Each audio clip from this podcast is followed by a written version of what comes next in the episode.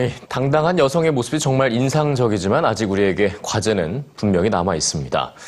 자, 이번엔 조금 다른 얘기입니다. 혹시 베이비 박스에 대해서 들어보셨습니까?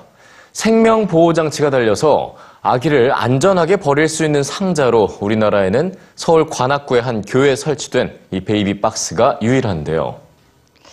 네, 그런데 우리나라에서는 불법 시설물에 해당하는 이 베이비박스를 중국에서는 확대 설치하기로 해서 논란이 되고 있습니다. 그 이유가 뭔지 지금부터 자세한 소식 전해드립니다. 사람들이 우왕좌왕하며 덤불 주변에 모여 있습니다. 덤불 사이로 보이는 것은 놀랍게도 얇은 천 하나에 쌓인 악인데요. 중국의 한 마을에서 길을 지나던 시민들이 아기 울음소리를 듣고 버려진 아기를 발견한 겁니다.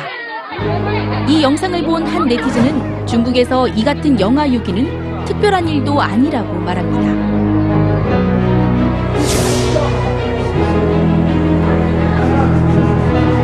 태어난 지 이틀 된 이 남자아이는 지난해 5월 중국 저장성의 한 화장실 하수구에서 발견돼 전 세계를 충격에 빠뜨리기도 했는데요. 강력한 산화 제한 정책 등으로 인해 중국에서 빈번하게 발생하고 있는 영아 유기 문제입니다.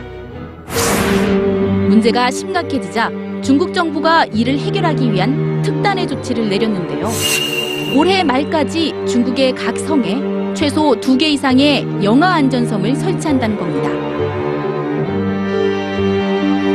중국판 베이비박스인 영아 안전섬은 인큐베이터와 수요도구 등이 마련된 공공시설로 카메라도 경찰도 없기 때문에 부모는 익명으로 아기를 놓고 갈 수 있는데요.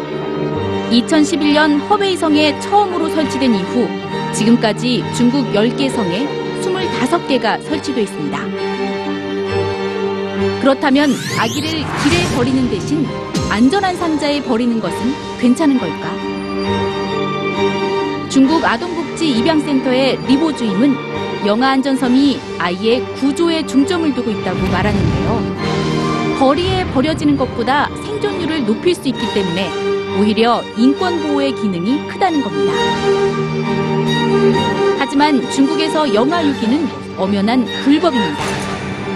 바로 이 점 때문에 중국 내에서도 영아 안전섬 설치가 합당한가에 대한 논란이 있는 가운데 영아 안전섬이 아이를 안전하게 버리게 할 뿐 오히려 유기를 부추긴다는 우려의 목소리도 터져나오고 있는데요. 도마 위에 오른 중국의 영아 안전섬 확대가 어떤 결과를 가져올지 모두가 주목하고 있습니다.